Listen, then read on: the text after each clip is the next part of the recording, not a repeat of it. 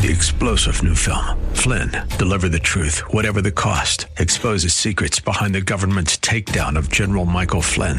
Flynn knew what the intel world had been up to. He ordered the first audit of the use of contractors. This set off alarm bells. He told the truth. He was the most dangerous person for Donald Trump to hire. They had to get rid of Flynn. Flynn, deliver the truth, whatever the cost. Available now. Watch it today. Go to salemnow.com. Salemnow.com. He said, Now, if you think I'm wrong, I dare you. You go back to your office, you read that testimony, you tell me I'm wrong. I had accepted the idea that the scientists I was working with, who were skeptics about climate change, were being honest with me. In a culture as politically polarized and aggressively tribalized as ours, how do people change their minds?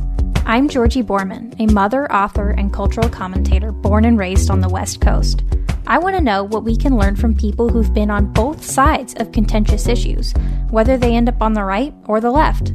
That's what this podcast is about. Welcome to the 180 Cast.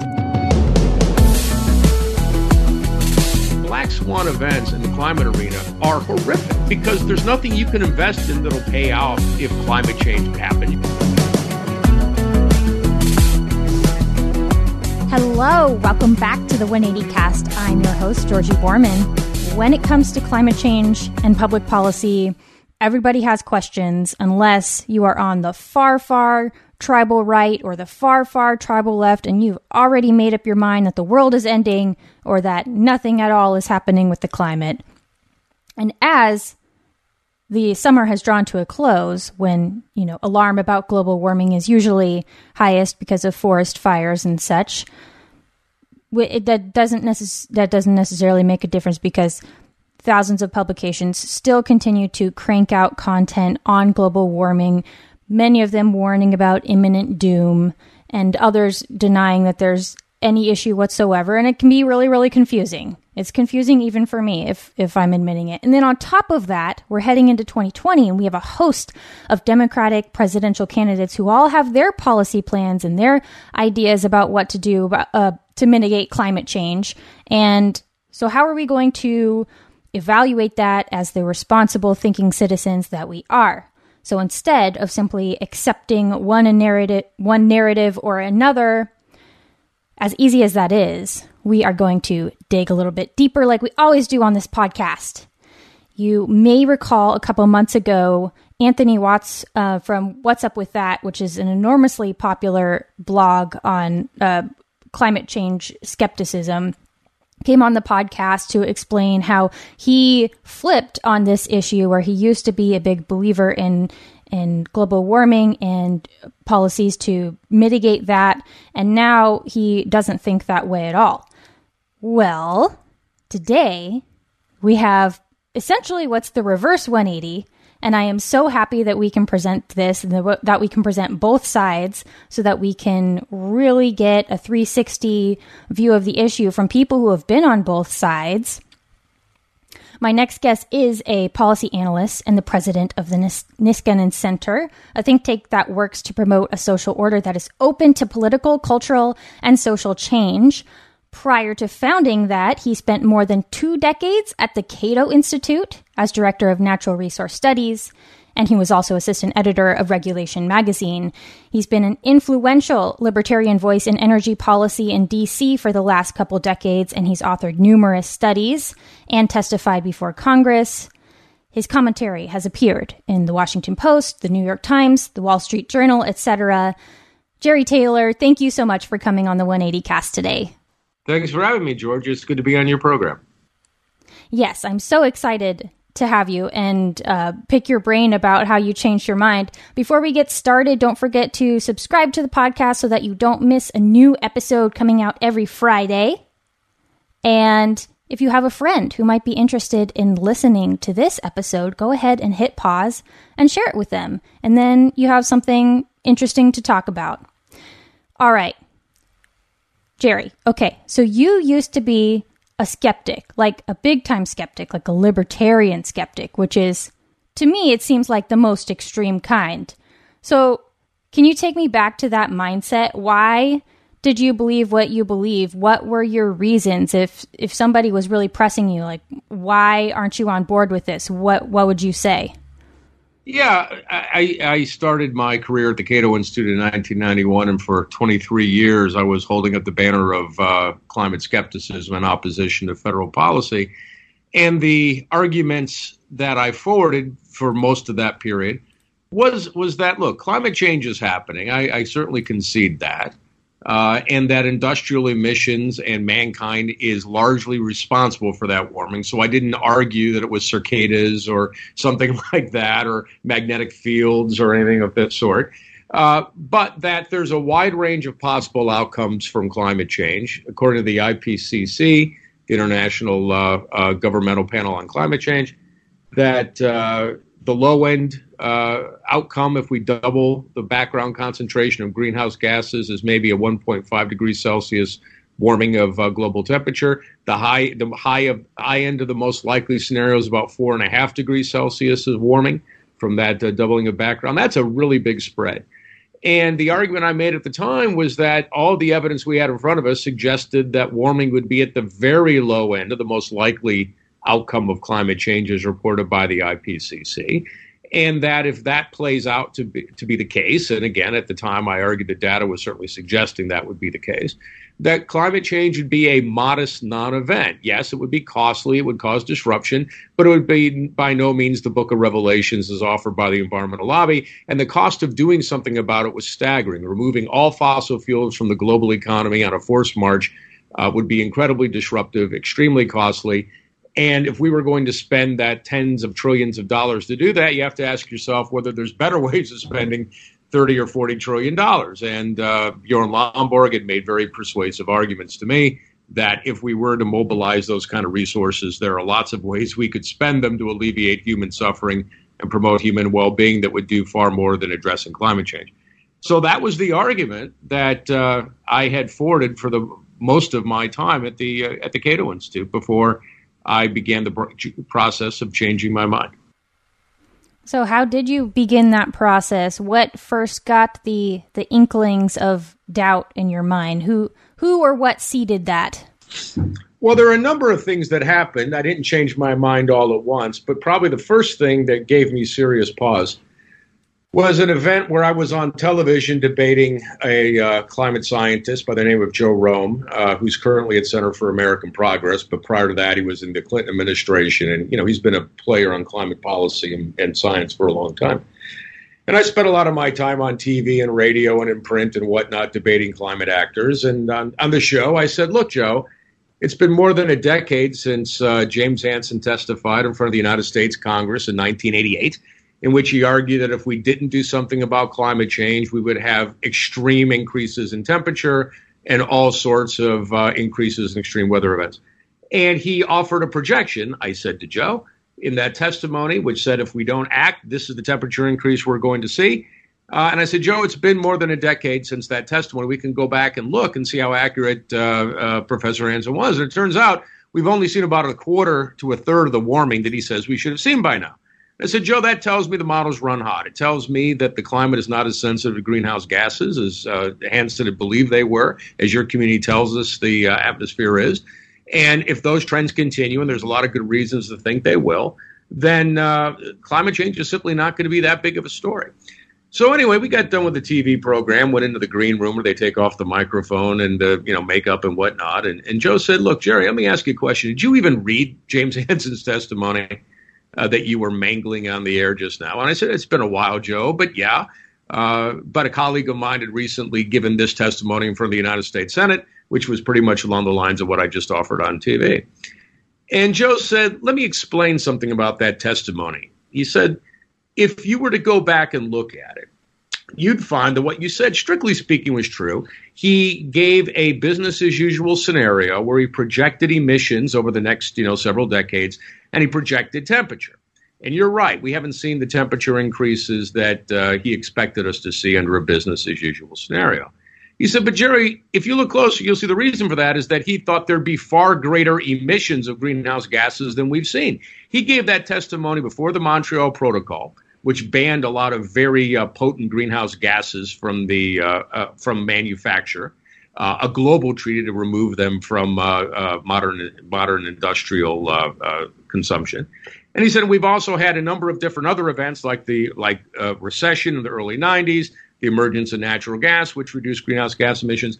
And it turns out, Jerry, he said, we didn't see that warming largely because we didn't see those emissions. He says, you can tell that's true because he also gave a couple of other projections you didn't mention. And what I'm talking about was scenario A.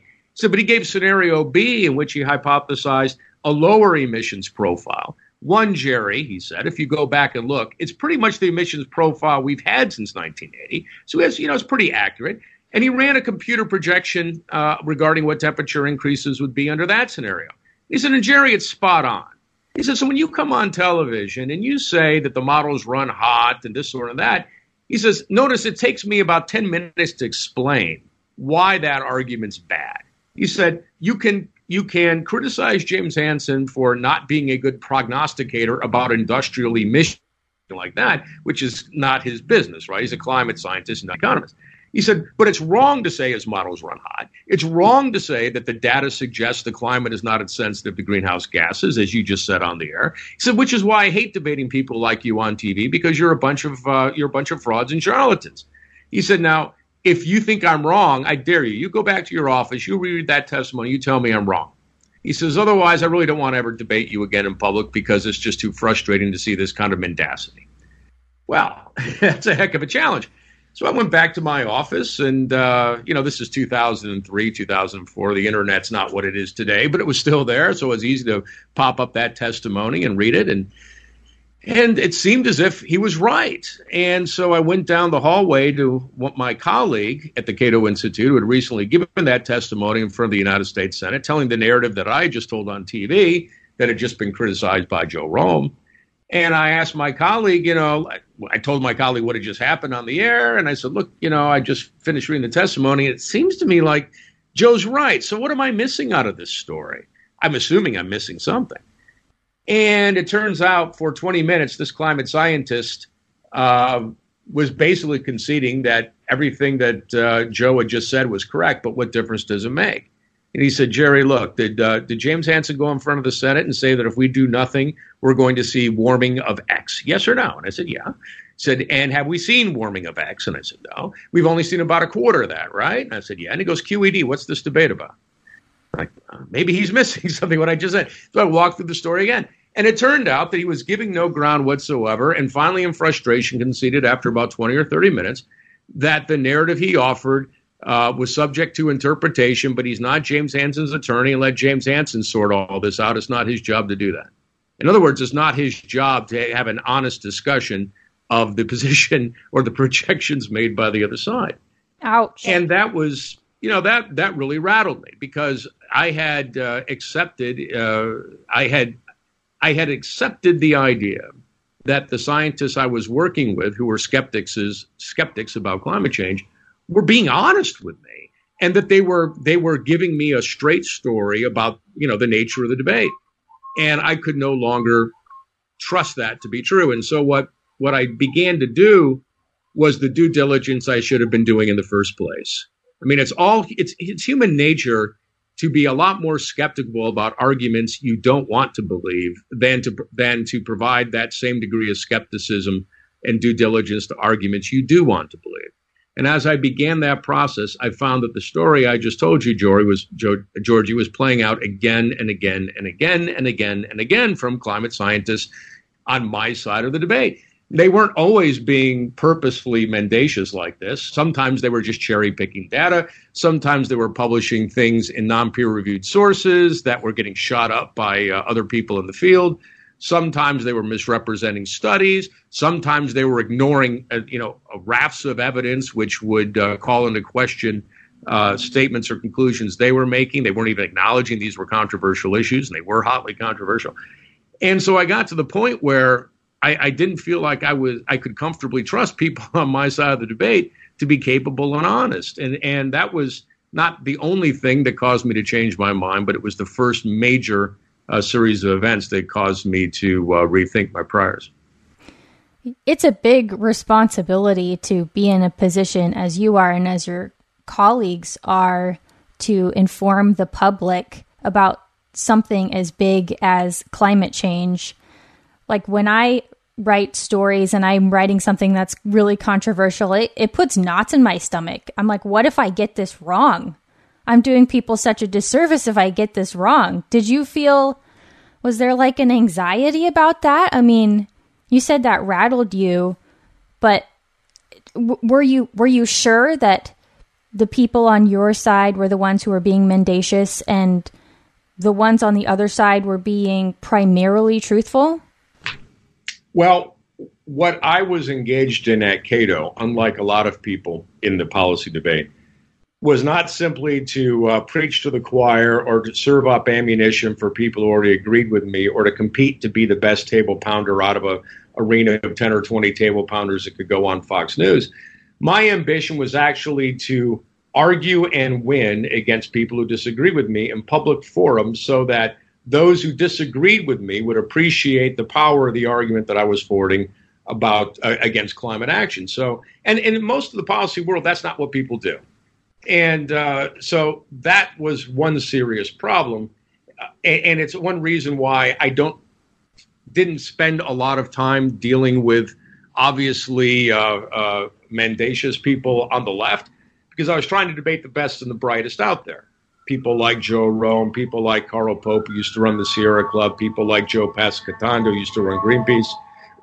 I'm not saying there aren't people uh, who who might engage in these kind of tactics on the left. It's just that I wasn't encountering them because I was trying to take on the best of the other side, and the best of the other side don't do that. Um, so that was a problem. But yeah, Georgie, I completely uh, appreciate the knots in your stomach because at the and when you work in a think tank like the Cato Institute or the Heritage Foundation or AEI or you know one of the big think tanks, you have a lot of public intellectuals who aren't experts in a policy area, like Rich Lowry at National Review or George Will, and you know as a columnist at the Post. And if they're going to write on a topic, it was fairly common for them to give me a call and say, "Look, you know, I want to tackle this new report, you know, on uh, climate change and." you know, what do we think of this? Or, you know, I want to argue that. How solid is this? they're basically parking their uh, trust in me and people like me to positively inform what they're putting out in much bigger venues than uh, where I am. And so, in other words, they're trusting me to get it right for them. And I, in turn, was trusting a lot of these climate scientists to get it right for me. And if George Will or Rich Lowry or people like that offer then a climate argument that is shot full of holes and that uh, is too wobbly to withstand even cursory examination from people who actually know this business, then that humiliates them, which in turn humiliates me, and it reduces the chances I'm going to get calls, or at least so I thought, from people like that again. So, yeah, there's a lot of responsibility you have in the policy arena, especially the more uh, uh, the, the more elevated your platform, like the platform I had at the Cato Institute. So, when you started to change your mind or at least have more doubts, what did that do with your relationship with the people that you had been working with to this point? Well, I I I tried to minimize my relationship with climate scientists in the skeptic camp because I could no longer trust them to do good work or fairly or uh, honestly represent the debate. So I shifted to economic arguments, uh, which I thought I was on far firmer ground. In other words, even if you accept mainstream narratives about climate change, the costs of doing something about climate change are greater than the cost of letting it play out. And that argument had some merit to it back in the 1990s and early to mid 2000s, but it became, that argument began to fall apart too for a lot of reasons. One, we became aware of higher and higher costs that were likely to follow from climate change, especially if you start working in some of the low the low probability high impact scenarios that could play out and the costs of low carbon energy fossil fuel alternatives crashed i mean you could argue back in the 1990s when i started at cato that wind and solar uh, is simply no in no position to replace fossil fuels without massive costs but by the 2000s, it was playing out. You know, green energy just you know really took off, and production costs just plummeted. It got to the point, Georgie, when quite literally, and this is not it, not at all an exaggeration, that I could not find a credentialed economist who published in the peer-reviewed climate literature who argued against things like a carbon tax or cap and trade. Not a single one. There had been economists I could identify who would oppose climate action in the early days, but I got to the point there were none I could identify who published in that literature uh, by the mid to late 2000s. And that's a pretty big deal. I mean, the Cato Institute, like a lot of other think tanks, are in the business of marshaling expertise. Sure, I could find a guy who's got, you know, the the, uh, the, the chair the chair in entrepreneurship and free market economics at Appalachian State College. He's got a PhD in economics. Who's going to, you know, opine about the evils of uh, climate action, but they don't publish in their peer reviewed literature. This isn't a specialty of theirs. It's no more than an elevated op ed. But when you're talking about people like, say, uh, Bill Nordhaus from Yale or Richard Tol or other prominent climate economists who had in the past been relatively skeptical about, about aggressive climate action, and you see them all, you know, exit stage left and say, no, it's gotten to the point where you just can't make that argument anymore. You know, that's that's that that should tell you something. You, if you can't find a single person, a single person in academia who's got some qualification in this area to take your point, then you're probably in a pretty bad position. And that's what I found myself in as I was playing out the economic arguments as well. So you found out there were there were people who came before you who had already changed their minds, and that gave you some amount of assurance that you were on the right track. Yeah, and, and in fact, uh, a, a, paper that came out around 2000 and uh, in the late 2000s uh, was exactly a, a, something like that. There's a fellow named Jonathan Adler who used to uh, be the director of environmental policy at the Competitive Enterprise Institute, which is still a you know a loud voice for climate denialism slash skepticism. But and in that that day, in the day that I knew him when I was at Cato, he was my counterpart at CEI, and you know he was a climate skeptic as well. But he left CEI, went into uh, went into law school, uh, got a PhD, now teaches at Case Western University. And uh, he published a paper in the late 2000s, which are, which really got my attention. He said, "Look, even if even if climate skeptics, you know, like at the Cato Institute and elsewhere, are correct. What does that have to do uh, with the case against climate action if you're a libertarian? You know, Jonathan argued, look, libertarians are not in the business, have never been in the business, saying property rights are negotiable depending upon how much money you can make by messing with them.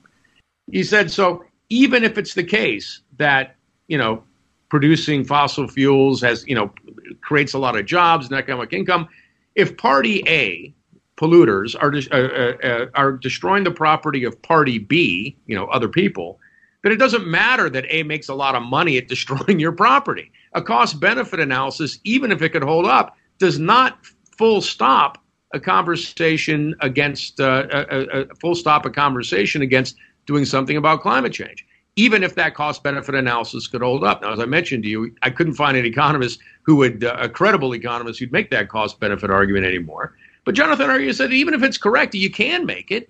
Libertarians shouldn't be impressed by it. Now there are, you know, there's a space to be a utilitarian on this and say, yeah, I am going to weigh cost benefits. You don't have to be all ideological libertarians. But it really made an impression on me because at that time I was still an extremely uh, uh, principled, hardline libertarian and I thought I never thought of it that way before. And so I started uh, reaching out to some friends of mine in the libertarian world.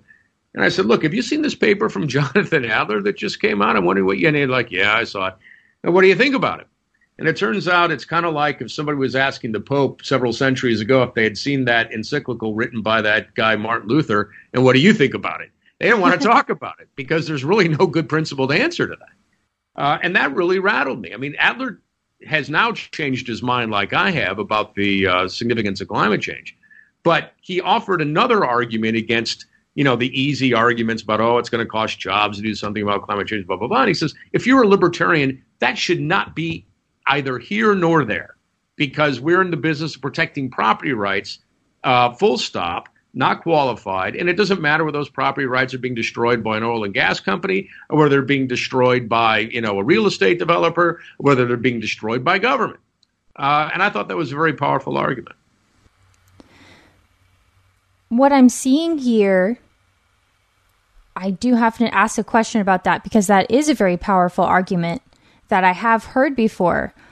But my question coming from the right a skeptical question is where do you stop? Because if you say this is justified under climate change, when the science, as you yourself have said before, is rather ambiguous and there's a wide range of potential effects? Is that I mean, what else can you justify on that ground saying oh, there's a very small percentage chance that New York is going to be 10 feet underwater, you know, by 2050 or something like that. And therefore, we're going to confiscate 80% of your wealth and, and put that toward climate change policy. Yeah, that's a really good question, Georgie, and that was the last thing that uh, uh, that was the last nail in the coffin of of my uh, belief in climate skepticism, um, because what what what when liberals traffic in that argument, they're awful, tr- often trafficking in something called the precautionary principle, which is that if there's even a small chance that you know uh, uh, radiation from a nuclear power plant could cause cancer, or even a small chance that uh, uh you know some disastrous thing might happen if we allow for uh, genetically modified organisms in agriculture, or you know consuming fossil fuels causing catastrophic climate change, that we shouldn't entertain those risks. We should be we should err on the side of of great risk aversion. And I've never been persuaded by those arguments. That's not the argument that I'm making here, but it's an argument that I have heard oftentimes on the left. Um, but there is a different way of looking at it, which is just you know the profession of risk management. The idea is that there's a wide distribution of possible outcomes uh, associated with a lot of things in life, and we're not absolutely certain what the most likely outcome is. And even when we think we know what the most likely outcome is, we don't base our behavior uh, on a response to that most likely outcome. So, for instance, we know that if I've got a, a chunk of money, say you know fifty thousand dollars, I want to invest in this year, or twenty thousand, or ten thousand, or five hundred.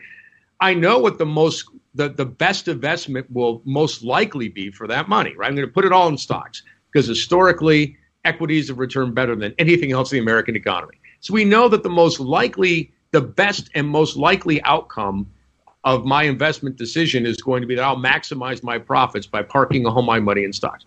Do people do that in financial markets? No, they don't. Virtually nobody does that.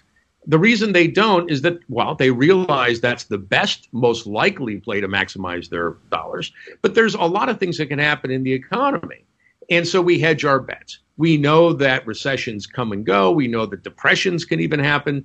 Uh, we know there's a lot of churn in markets, and so we we buy uh, bonds, we buy uh, various other financial instruments to reduce risk.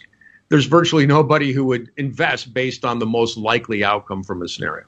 That's called risk management. And, and the final conversation I had, which moved me, was with a guy named Bob Litterman, who was the first quant on Wall Street. He was the risk. He was the director of risk management at Goldman Sachs. He was well known within academia as one of the smartest and uh, most revolutionary thinkers about economic risk management in the world.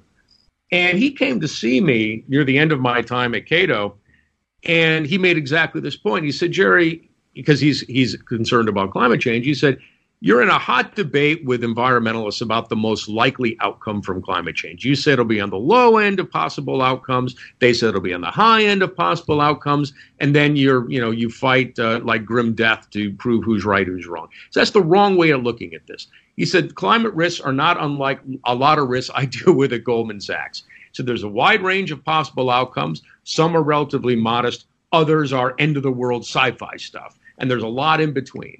And in risk management, what we do at Goldman Sachs is we weight as best we can the pos- probability of these of, of each of these outcomes playing out.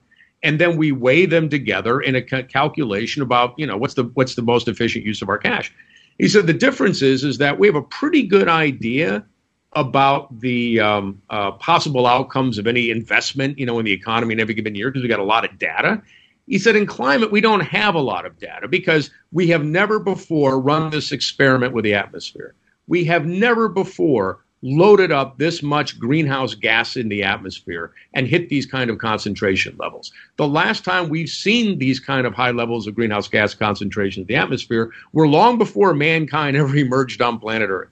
And it's hard for us to piece together information from those days. To the extent to which we can, we know that we're in for hellscape. So we have much less data to go on. He says, so what do we do with that? You, you guys say, well, we, since we don't have a lot of data, we can't act. He said, actually, at Goldman Sachs, when we were dealing with investments where we had less data, we were more risk averse.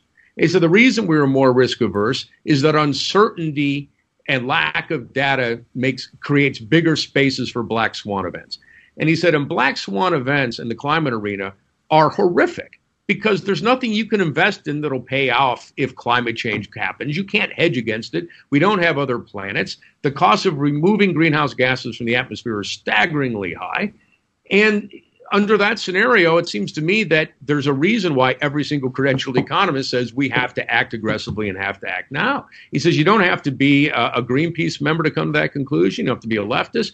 You just have to be a risk manager as you would be a risk manager in, if you were dealing with assets in another part of your life. And I thought that argument was extremely profound because we had just got done making exactly those arguments in foreign policy, right?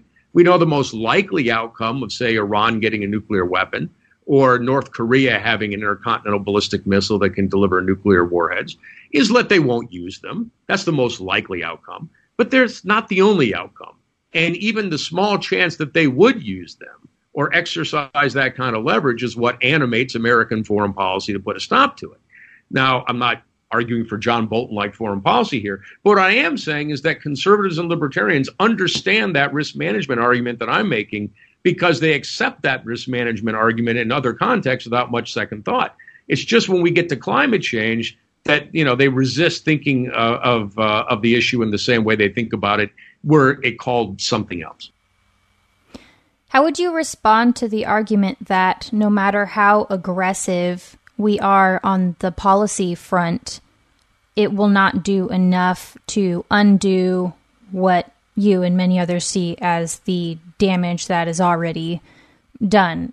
In other words, it doesn't matter how hard you try, you can't push this car back up the hill again.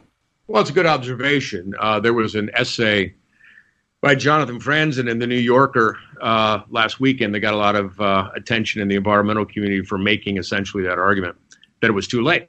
Uh, the, the, you know the ship has already sailed here. We're going to have climate hellscape no matter what we do. Now the question is how we're going to manage it. Uh, and I think that argument is in in his essay was a bit overstated, but it's not entirely wrong. We are going to have significant climate change in our lifetime. We're already seeing it play out in our lifetime, and you know, it, it, so it, we're not going to quote stop climate change. But what we can do is reduce the odds of it having cataclysmic impact because it could.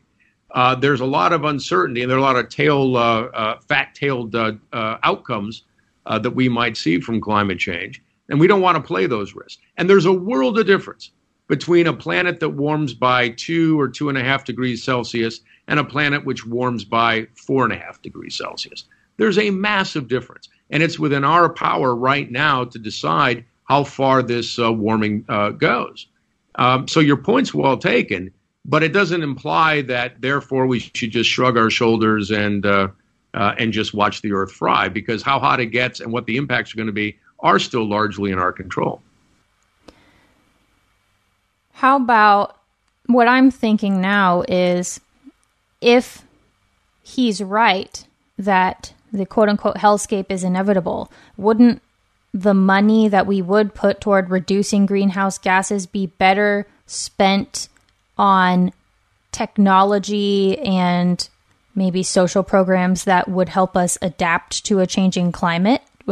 Why not? Why why why can't we just roll with it? In other words, the cost the costs of letting climate change play out and simply spending money to adapt to it are far greater than the cost of reducing greenhouse gas emissions right now to minimize the okay. uh, extent okay. of future warming. And on that, there's virtually no economic disagreement. Everyone who has published the peer reviewed literature, conservatives, liberals, Republicans, Democrats, all come to that conclusion. So it's not the optimal strategy. But it's certainly true that adaptation will have to occur. Climate change is happening right now. The planet is warming right now. Uh, we're seeing its impacts right now. It's causing damage right now, and we are forced to adapt to it. So it's absolutely true that we have to pay attention to adaptation. Uh, but it if it can't be the main uh, the mainline response to climate change, it'd be a lot cheaper to just start reducing emissions. Particularly since alternatives to fossil fuels today are about as are no more expensive than our fossil fuels. It just takes a long time to switch out the infrastructure. So it's perfectly within our power to do this. Uh, and then, secondly, a lot of the the uh, adaptation is just beyond us. I mean, if you get events you know low probability, high impact scenarios where we have you know evidence that these things may be playing out, like for instance, uh, a shifting in the uh, pattern of the jet stream in the northern Atlantic, there's just not a whole lot Europe's going to be able to do to manage that. They are going to be hammered. And so adaptation needs to be part of the conversation, and we are seeing adaptation expenditures now. We'll see even more of them in the future, uh, but it's not the, the best answer uh, as far as our response to climate change. It is it is certainly, however, a part of our answer. Are is your faith? I mean, for lack of a better word, is your belief in the impact of climate change mostly based off of what you see as the evidence playing out today, as you just spoke of? Or is it the accuracy of some of the models you've seen? For instance, the expert who testified before Congress back in 1988 who had a scenario that was correct and in terms of increasing um, CO2 emissions. I mean, what is most convincing to you out of those? Actually, neither. Uh, the most convincing evidence I've seen is the paleoclimate data. I mean, one thing that frustrates me in this debate, and I mean, and I was on the other side, right? So I, I, am utterly, I'm totally familiar with the talking points against climate action because I used to write them all. And one of the representations on the right about climate action that is really frustrating to me today is that it's all about speculative climate models, which are inaccurate, and they are not. You know, there there are a lot of uncertainties in climate models and there and you I, you couldn't take them to the bank largely because a lot of uncertainties about how the climate actually responds to different things. Um, so yeah, there's a lot of uncertainties because there's a lot of uncertainties in our own knowledge base about how the atmosphere works. Um, so it's not a reflection of you know uh, uh, dodgy, poorly educated climate modelers. It's they're doing the best they can with uh, lack of full knowledge and appreciation about climate dynamics. But the thing that the thing is is that there are at least six or seven lines of evidence to suggest we need to be worried about climate change. It's not just the computer models. We know fundamentally, uh, uh, for over a century now, that if at, if fundamental physics are correct, then loading up greenhouse gases will indeed at heat the planet in a significant fashion. This is something ExxonMobil is known for about 50 years now. I mean, that's that's no mystery. So basic physics itself should tell you we need to worry about this. The climate models are just trying to get precise about you know exactly what that temperature rise is going to look like, not whether it's going to occur. Uh, and of course, the extreme weather events we're seeing play out are utterly consistent with the kind of things we're going to see more and more of as the climate climate warms. And if we weren't seeing them, it would give me pause, but we are seeing. But the most powerful evidence is really none of that, however. Uh, it's the uh, arguments from paleoclimate uh, scientists that go back and look at what the world looked like when atmospheric concentrations of greenhouse gases were at present levels and future projected levels. Because we weren't here at the time, but we have sophisticated means of, uh, of uh, measuring both atmospheric concentrations of greenhouse gases temperature and climate conditions by looking at uh, ice cores and tree rings and things like that. And what they find when they do that exercise is that when the Earth eventually, and it takes centuries to adjust, I mean, this isn't going to happen overnight, but the last time the Earth had today's levels of greenhouse gases in its atmosphere, over the course of several centuries after the Earth finally adjusted to that concentration, there was no ice uh, in the Arctic.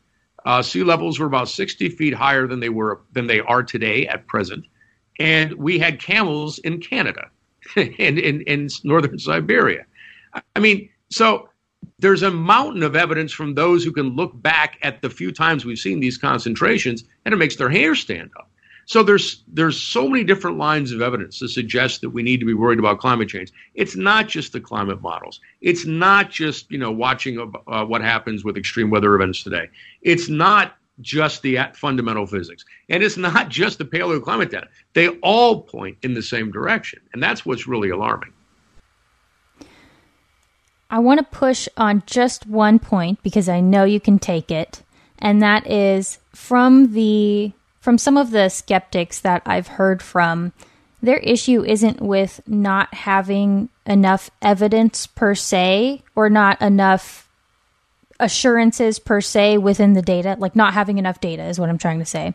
but rather that some of the data that they do have is being mishandled or concealed. For instance, the uh, I, the heat islands is I think is how they refer to it of cities that are just massive blobs of concrete basically that hold in a lot of heat. And then they have a thermometer right down there in the middle of an urban area and they say look oh my gosh the temperature has warmed so much over the past 50 60 70 years. We got to do something about this. And then when you look just a little bit further out in a more rural area where there's also a thermometer that doesn't show the same warming. So I think that from their perspective, it's not so much about not having enough data, it's about how we're handling the data that we have. What do you think? Yeah, that's a pretty common argument on the right, and it, it's wrong in a couple of senses. First of all, the uh, the data is adjusted to take into account the urban heat island effect. So we don't just report raw data; they are adjusted to account for changing locations of thermostats on the ground, and also the buildup of urban uh, uh, uh, facilities and infrastructure around the thermostats. And they do then adjust the temperature data to account for those things. The debate isn't that they're not doing it. The debate is that they don't do it as much as, say, climate skeptics think they should. Um, the second problem with that argument is that it implies that outside of urban areas, we're seeing less warming uh, than we're than you would expect us to see if mainstream climate science were correct. That's just not true. We're seeing the same degree of warming that we'd expect to see in, in uh, rural parts of the globe uh, as we are in urban areas of the globe. You can see it in Africa and Asia, which are not all that built up like they are in uh, advanced Western democracies. And uh, third of all, it, it, this was exactly the reason why uh, Berkeley Earth Science got into the business uh, which was, you know, the, the background on uh, on that is a prominent physicist from uh, UCal Berkeley. Uh, was somewhat skeptical about the temperature data surrounding climate change and the reports from the IPCC, and uh, and his and he was a, he's a very famous skeptic, physicist, and he was then given research money by Charles Koch, who is a you know prominent climate skeptic, to investigate the the temperature basis that was going into these uh, reports from the IPCC. And this physicist used that uh, research money and built up an extremely impressive database and analytic capability. It is now the work the work that comes out of uh, Berkeley Earth is now thought to be gold standard on uh, on ground based temperature data. And he found that no, actually, uh, the data uh, is reporting the warming that uh, its representatives reporting. There's nothing wrong with it. And if you go to his website, he walks you through quite transparently exactly how they adjust the data to account for things like the urban heat island effect and the changing location of thermometers and why they make the adjustments they make and the defenses for those adjustments. And it's all transparent. You can go there and criticize it or not. Um, and so if you look in the literature, like, all right, so what criticisms have the climate skeptics offered at Berkeley Earth? They're just not there. They're not coherent. They're not published in peer-reviewed journals. So this is another example of you know something that, if it were true, would certainly be a you know a pretty powerful rebuttal point. But it's a misrepresentation of both the data and the uh, information that goes into these uh, into these calculations. Interesting. What about the difference that is also claimed between all of the ground data and the satellite data. You know, that's interesting as well because uh, satellite data is thought by laymen to be more accurate because it's, you know, less subject to urban heat island effects and things like that. But actually, there are greater error bars around the satellite data than the ground based data. Uh, because uh, the, the, change in satellite drift has really messed with these numbers in the past. We don't have a lot of to go by, data to go by. We have satellite data st- going all the way back only to 1979. So it's not like we have a very robust data set. And what's also interesting is that it's not as if we have a lot of different uh, lines of data here and reports. What we have are a very limited set of data, scientists working off that data Nine scientists out of 10 who deal with the satellite data find it absolutely consistent with mainstream narratives about global warming and perfectly consistent with the story of the uh, warming we've seen up to this point that comes out of the IPCC. and only two scientists that I'm aware of who are credentialed here who look at that data and see something different. That's John Christy and Roy Spencer, two scientists I had worked with it to some extent when I was at the Cato Institute. So if you look at this debate between those who are dealing with the satellite data, you find that the vast majority of that community is on one side of this debate, and John Christy and Roy Spencer are on the other, and that's pretty much it. Two guys spitting in the wind, and they could be right. I mean, it's not like science is a show of hands, but this is a bit of a complicated issue. You can find we've written quite a bit about it in the Niskanen Center. We don't think that analysis of theirs matches up very well at all. It's not consistent. We don't think the analysis has been very good, uh, and we're convinced by the uh, people dealing with the satellite data in the mainstream community, which is you know showing uh, our lines of uh, warming that are perfectly consistent with mainstream narratives. Okay, so accepting the premise that the climate is heating up, isn't the private sector better suited to handle this than throwing money at the government and saying, help us do something? Yeah, largely I agree with that. Um, and that's why we support a carbon tax at the Niskanen Center if you get price signals correct, if, in other words, the price of consuming fossil fuels reflects the costs of consuming fossil fuels, which include its environmental impacts, if you get those prices right, and then for the most part step back, there are other things we'll probably have to do, but if we simply get the prices correct and leave it to manufacturers, producers, and consumers decide how to cut back emissions, when they want to cut back emissions and fossil fuel consumption, uh, on what timescales they want to do it, and do they want to do it by you know more energy efficiency in their house and more efficient cars? Do they want to do it by switching from uh, uh, uh, from coal and natural gas to nuclear power or wind power or solar power or something else?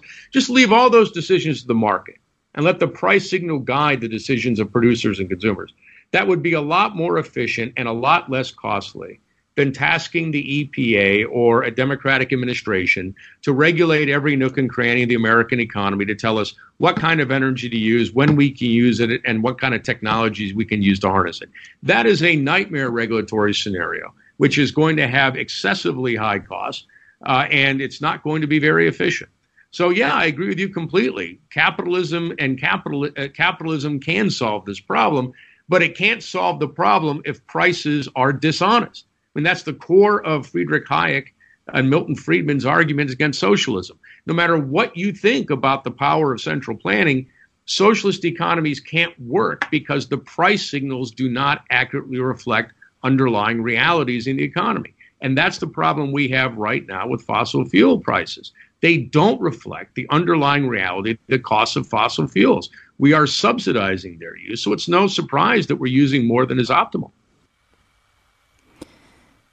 Climate skeptics also say so I'm going to throw another objection at you because you are handling these so deftly.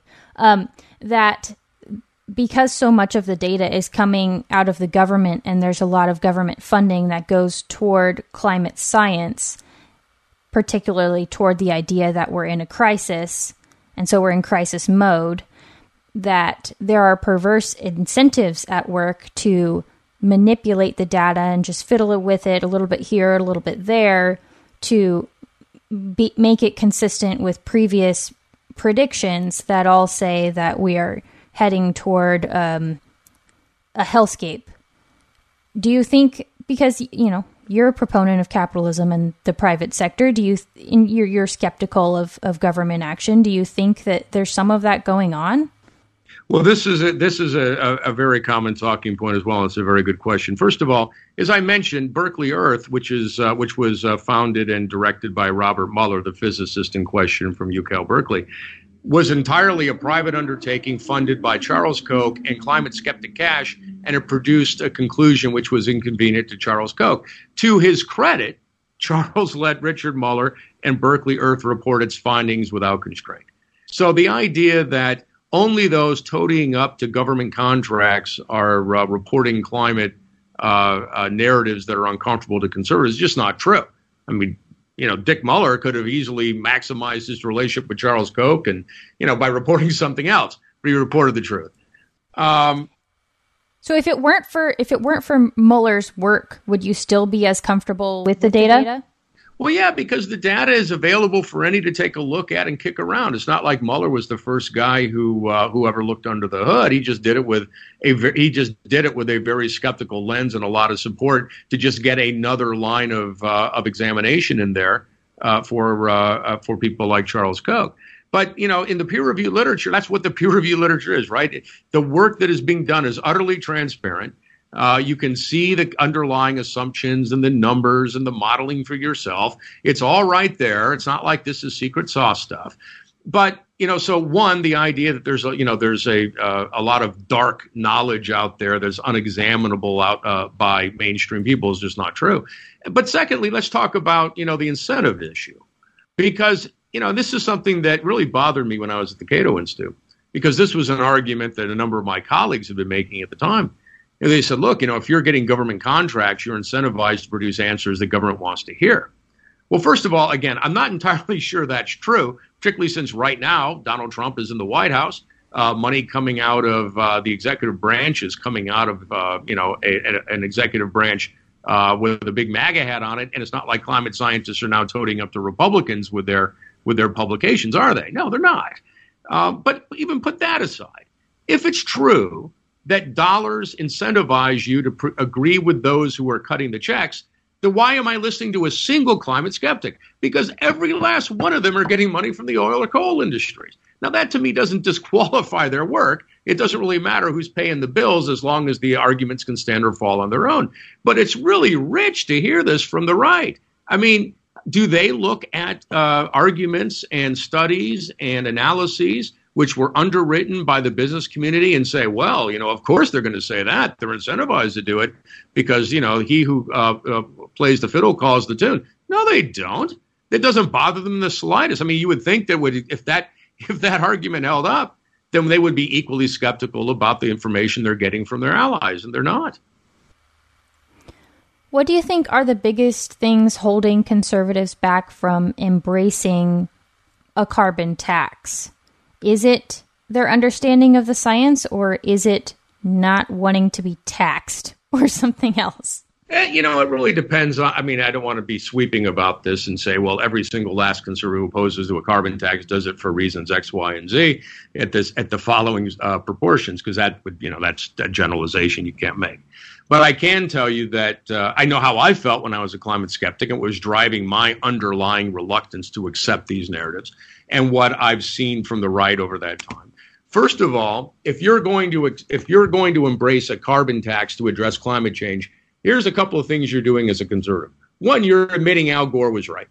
How many conservatives want to do that? How many people want on the right or anybody? I mean, nobody on the left wants to admit Ronald Reagan was right about something either. But you have to acknowledge the climate that you are wrong to say climate change is something we have to worry about. That these aren't that these are these aren't risks that we have to hedge against. So you're gonna have to admit error and pretty big error. And you're going to have to say, you know what, Al Gore was right. Well, a lot of people on the right are just not inclined to do that. Second of all, yeah, on the right, opposition to tax increases has been so fundamentally ingrained in their psyche for so many decades now that they would prefer in my and, and, in fact, you can see it explicitly in the conversations I hear uh, from, say, uh, the Americans for Tax Reform and Grover Norquist and organizations like that. They'd prefer a regulatory answer to a tax answer if we're going to address climate change, uh, it, because it's well, it's not throwing a tax on the American people. Well, of course, what they're missing is that regulations are taxes on the American people. They're just invisible taxes. Right. You right. want taxes to be visible, right? You don't want them to be invisible. Um, so that's another reason that they uh, they reject carbon taxes. And the third reason is just tribal animosity to environmentalists. I mean, as I was growing up, probably as you, I mean, I'm I'm in my uh, mid 50s, so I'm probably older than you, but I was brought up to look at envir- at the environmental left as you know the antithesis of uh, of Republican conservatism.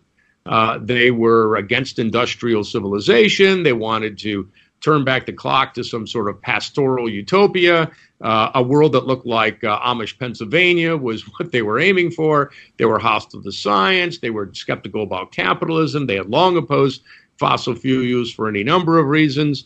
Uh, they hold dodgy opinions about science and other fronts. These aren't people that you're inclined to ag- ever acknowledge were right about anything.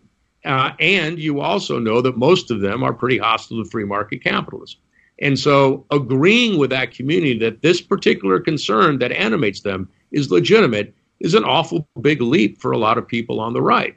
And I think these are the three fundamental reasons why. Uh, uh, oh, and then the fourth reason, of course, is that even if a carbon tax is your preferred answer, look, there's no getting around it. You're using government to act and intervene in the economy in a major way. And people on the right are not put on this earth to unleash government uh, to uh, put forward major programs to solve social problems. They're just not. So these are the four things that get in the way of conservatives in, in, grappling realistically, in my opinion, with climate change. They're all big problems. I don't think any of them are showstoppers. And we had even more time on your podcast. I could walk you through why none of those arguments persuade me. But I think those are the four reasons why you you run into such opposition on the right with regards to climate change and carbon pricing. Two more quick questions. One, I've been wondering as I've been listening to you, and you say that a tax is the best way to account for the like the accurate price of what you're doing basically.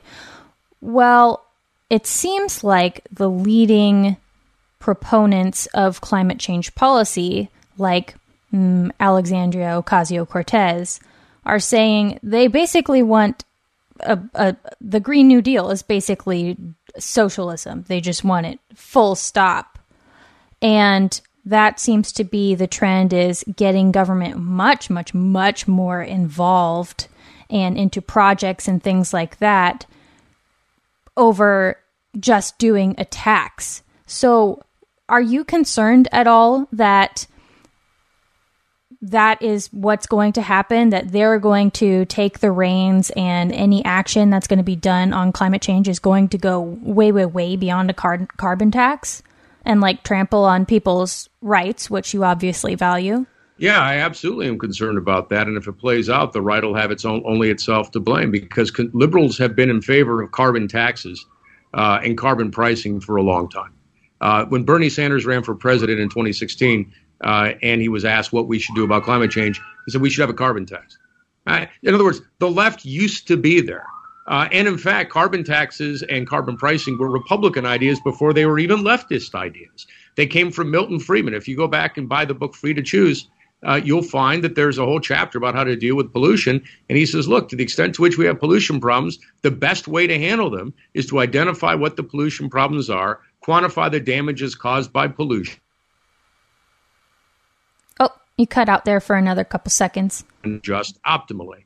That's so. This is this this carbon pricing comes from free market uh, libertarians and conservatives, but they did not embrace it after George Herbert Walker Bush left the White House because he used cap and trade to address uh, uh, acid rain problems. It was then embraced by the left, uh, and but we're now to the point where climate change is becoming such an immediate problem that people on the left have lost patience with something like carbon pricing.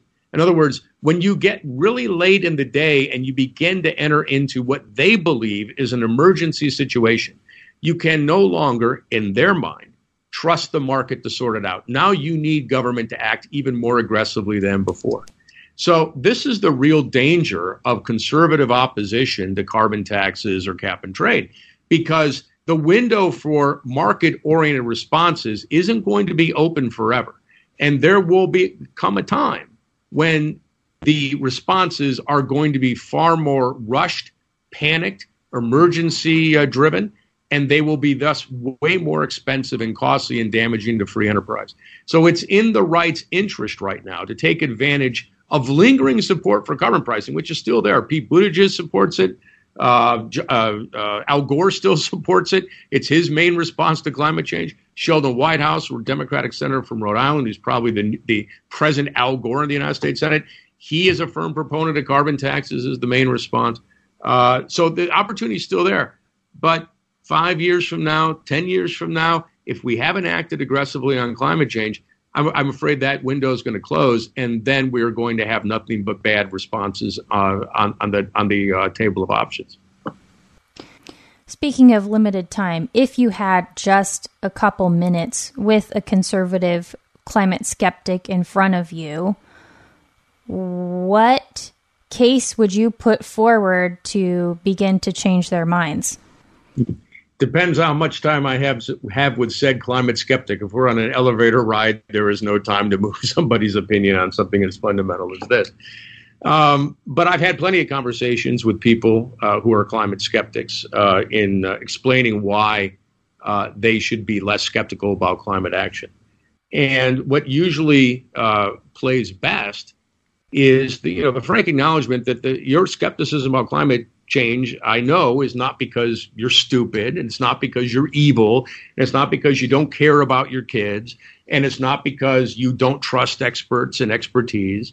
Uh, and it's not because you can't do basic math, or you never took science classes, and it's not because you're bought and paid for, uh, and that's why you have that position. Because I used to have that position too. I used to believe every single thing you're telling me. Hell, I wrote the talking points and I was on Fox and when the pages of the Wall Street Journal and National Review and on college campuses debating this, you know, 24 7. So I understand your arguments very well and I understand why you find them persuasive. Let me explain why I lost faith. And then the kind of conversation which we've had on your podcast today is what I usually uh, move into. And depending upon how much time, uh, those are the arguments that I'm offering, and they tend to work pretty well. Excellent. Well, Jerry, thank you so much for joining me today. This has been such an interesting conversation. Thank you for indulging all of my follow up questions, and it has been such a pleasure. I think that you have given me, certainly, and the listener at home, a lot to think about and compare with the previous episode that I mentioned uh, with An- Anthony Watts. So, and in terms of evaluating the platforms of the 2020 uh, Democratic presidential candidates. You can follow Jerry on Twitter at Jerry underscore J Taylor and find his work at the Niskanen Center Go check it out. Also, yes, as I mentioned, if you're curious about the reverse 180, that is episode 17. And don't forget, you can call or text the flip phone at 323 999 1802, where you can flip out on me, try to flip my position, or tell me about your own flip flop. And I mean that in the most gracious way possible. That's 323 999 1802. And of course, you can follow the podcast on Twitter and Instagram at 180cast. You can follow me at Georgi underscore Boorman. Until next time, seek the truth, share your values, and listen with your heart and your mind. God bless. In the middle of the struggle, Lord, let me see who I am, what I need, who I've got to In the middle of the struggle, Lord, let me see who I am, what I need, who I've got Executive producer Kevin McCullough. Music by Ruthie Kraft and Joachim Nordenson. what I need, who I've got in the middle of the struggle. Lord, let me see who I am, what I need, who I've got to be.